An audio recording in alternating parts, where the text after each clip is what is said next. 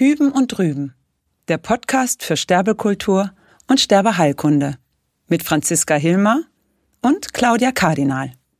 Franziska ist Seelsorgerin, Bestatterin und Gründerin des Bestattungsunternehmens Seitenwechsel achtsam bestatten. Claudia ist Autorin, Dozentin und Gründerin und Leiterin der Sterbeammenakademie. Hallo Franziska. Hallo Claudia. Ich habe mal so darüber nachgedacht, dass wir beide ja ziemlich anrüchige Berufe haben. also, ich habe mal mit einem Bestatter aus Darmstadt gesprochen und habe gesagt, wie lebt sich das denn so als Bestatter in Darmstadt? Und hat er zu mir gesagt, na ja, ich hatte noch nie eine Freundin aus Darmstadt.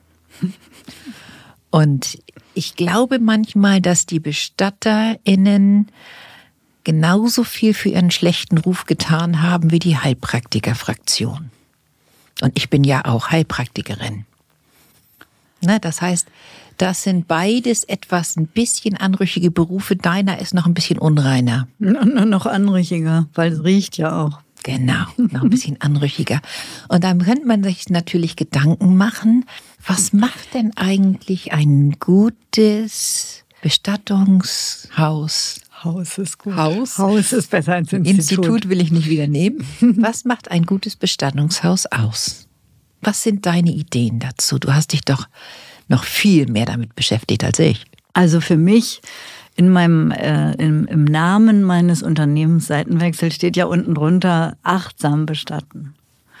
Und äh, jetzt kann man natürlich sagen, ja, Achtsamkeit ist ja auch irgendwie wieder so ein, so ein trendiger äh, Begriff heutzutage.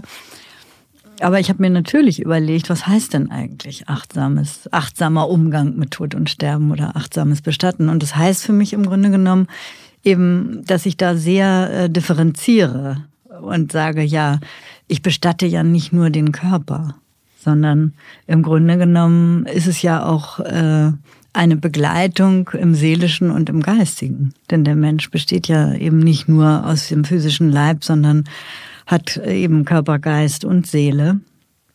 Und das heißt, alle drei Bereiche äh, brauchen ja Pflege.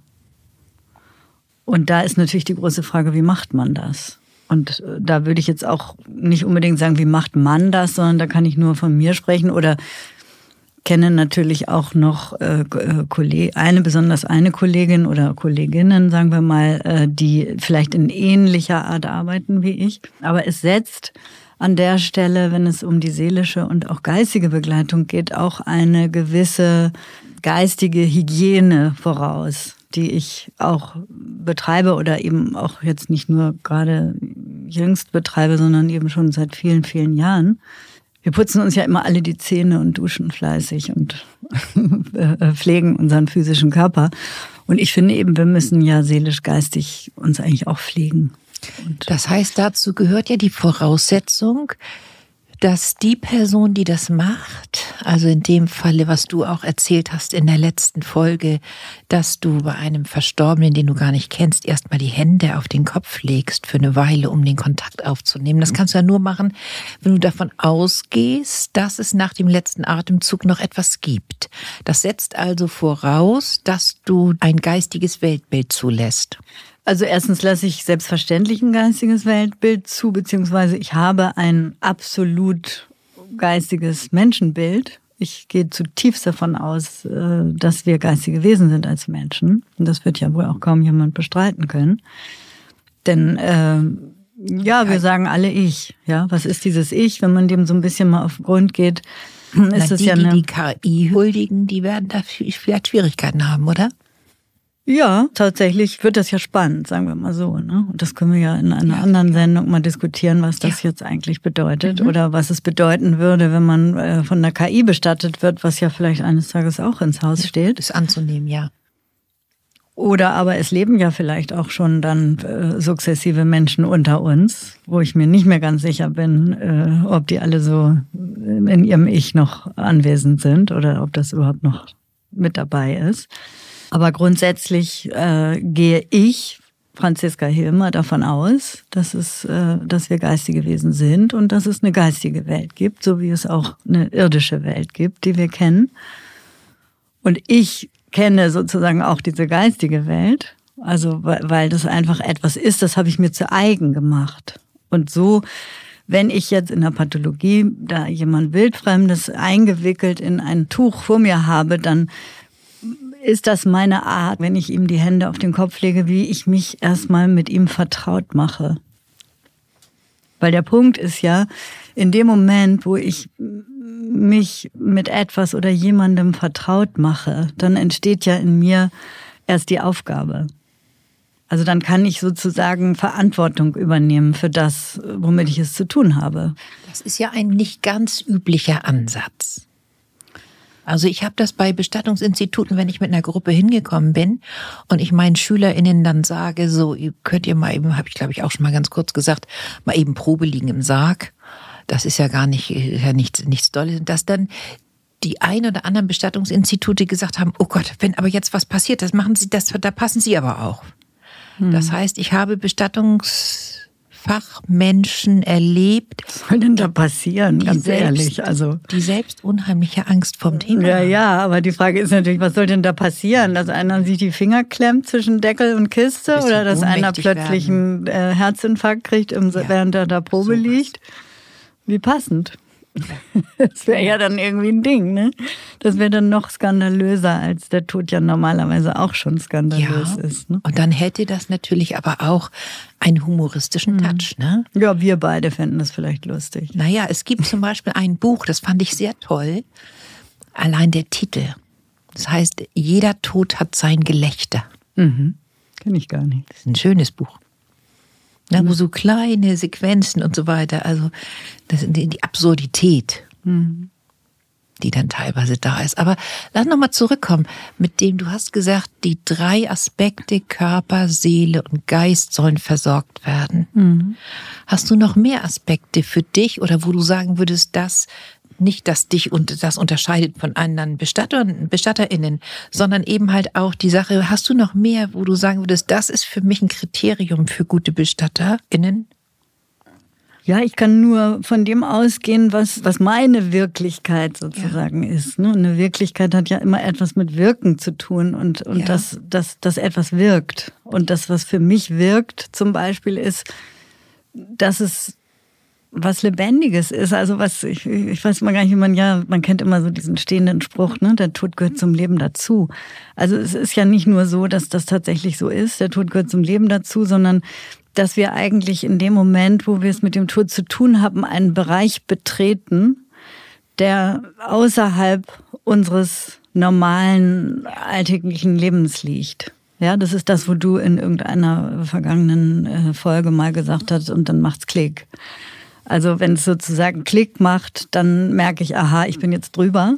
Und das ist für mich, da finde ich, das ist gutes Bestatten, wenn ich mir bewusst darüber bin, dass ich es mit diesem Raum zu tun habe, dass ich einen Raum beschreite, von dem ich davon ausgehe, es ist ein Raum, der macht bestimmten Menschen Angst, der kann Angst machen, der kann Angst machen, aber er ist per se nicht angsteinflößend, sondern es ist eigentlich die Vorstellung davon, die vielleicht Menschen Angst machen. Wenn man aber da drin ist, dann ist es sogar eine ganz interessante äh, Qualität, mit der wir erst vertraut werden, wenn wir sie erleben. Ich habe manchmal den Gedanken, ob der schlechte Ruf von Bestatterinnen auch damit zusammenhängt, dass sie, wie mir neulich ein Bestatter im gemeinsamen Gespräch gesagt hat, nach zehn Minuten Gespräch sagte ach wissen Sie, Frau Kardinal, ich bin ja auch Kaufmann.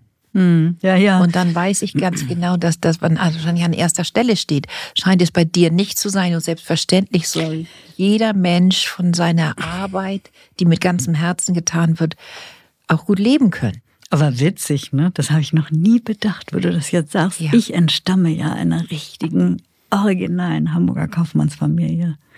Und dadurch, dass ich ja, da, nee, nee, aber mein Vater hat es zum Pfeffersack nicht gebracht. Okay. Mein Großvater schon, aber der hat das ganze Pfeffer verschossen. Also das war dann nachher nicht mehr zu finden. Er hat dann auch Schulden hinterlassen. Und mein Vater musste auch Kaufmann werden, obwohl er eigentlich Schauspieler werden wollte. Und äh, ist ganz unglücklich, äh, tatsächlich äh, mehrfach gescheitert in den, in den verschiedenen kaufmännischen Metiers, denen er nachgegangen ist. Also erst Trockenfrüchte, dann, ich glaube, Textilien, Lebensmittel und am Schluss ist er sogar noch in der Versicherungsbranche gelandet, was natürlich dann das unterste Niveau von allen war in meinen damaligen äh, Re Re Rebellion. In deinen damaligen arroganten Augen. Äh, ja, in meinen rebellierenden jugendlichen Augen.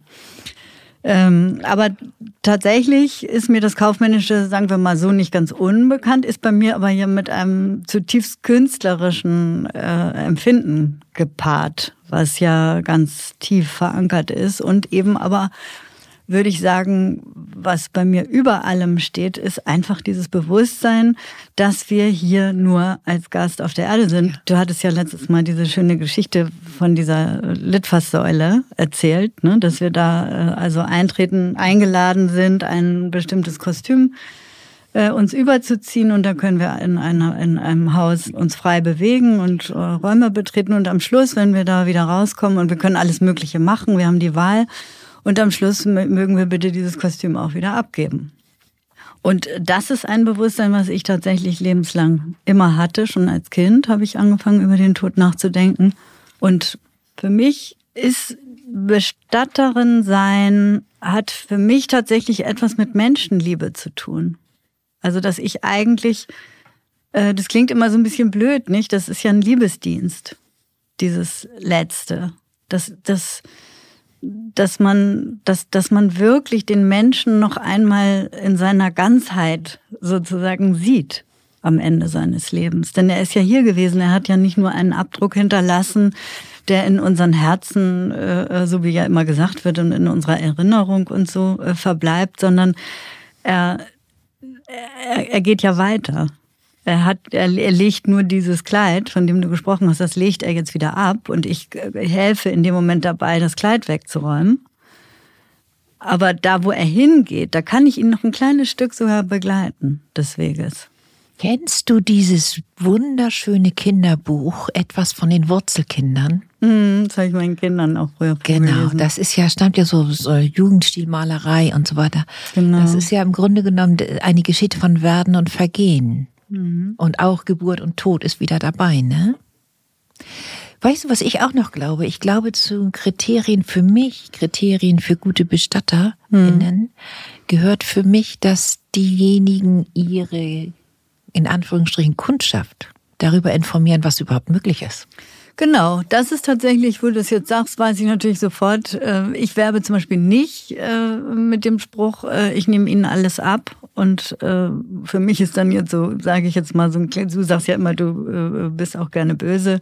Ich sage jetzt mal so ein ganz kleines bisschen böse hinterher und oder den Satz denke ich immer hinterher und sie merken gar nicht, dass jemand gestorben ist. Ne? Ja.